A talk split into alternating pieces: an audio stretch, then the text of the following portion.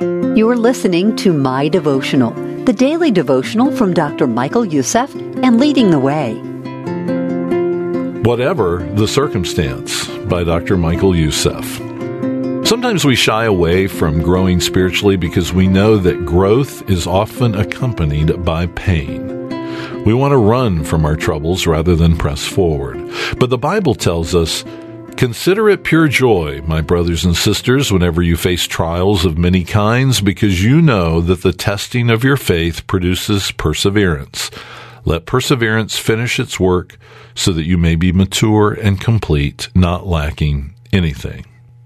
Joy does not mean that we will not experience pain, sadness, or frustration when everything seems to go wrong, but unlike worldly happiness, joy can be found in the midst of suffering.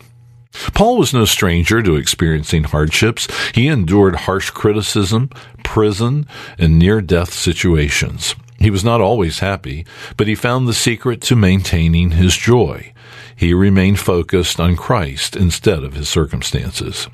After speaking in Jerusalem and causing so much chaos that the Roman commander had to house him in the barracks for his protection, the Lord personally came and stood by Paul and said to him, Take courage. As you have testified about me in Jerusalem, so you must also testify in Rome.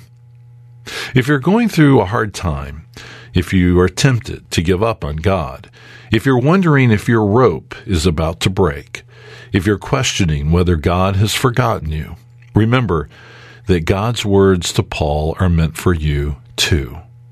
Even when it seems God is silent, he is yet working things out for your good and His glory. God is the master of your circumstances, and He's using all of them to weave His purpose in your life, even now. When Paul trusted the sovereign hand of God, he learned to be content in the ups and downs, in the abundance and the lack, in sickness and in health, in the courts of kings and in the dungeons and prisons.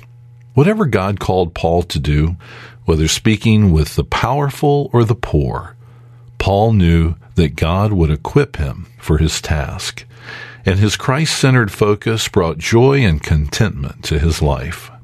What hardship are you enduring right now? Look up. The God of all creation loves you and is working all things for your good and his glory. Let the joy of that knowledge fill your heart with praise and peace. Let's pray together. Lord, may we find comfort in you and your sovereignty as you place us in situations that test and grow our faith. By your Spirit, we lift up our eyes to you, the source of all joy. We pray this in the name of Jesus. Amen.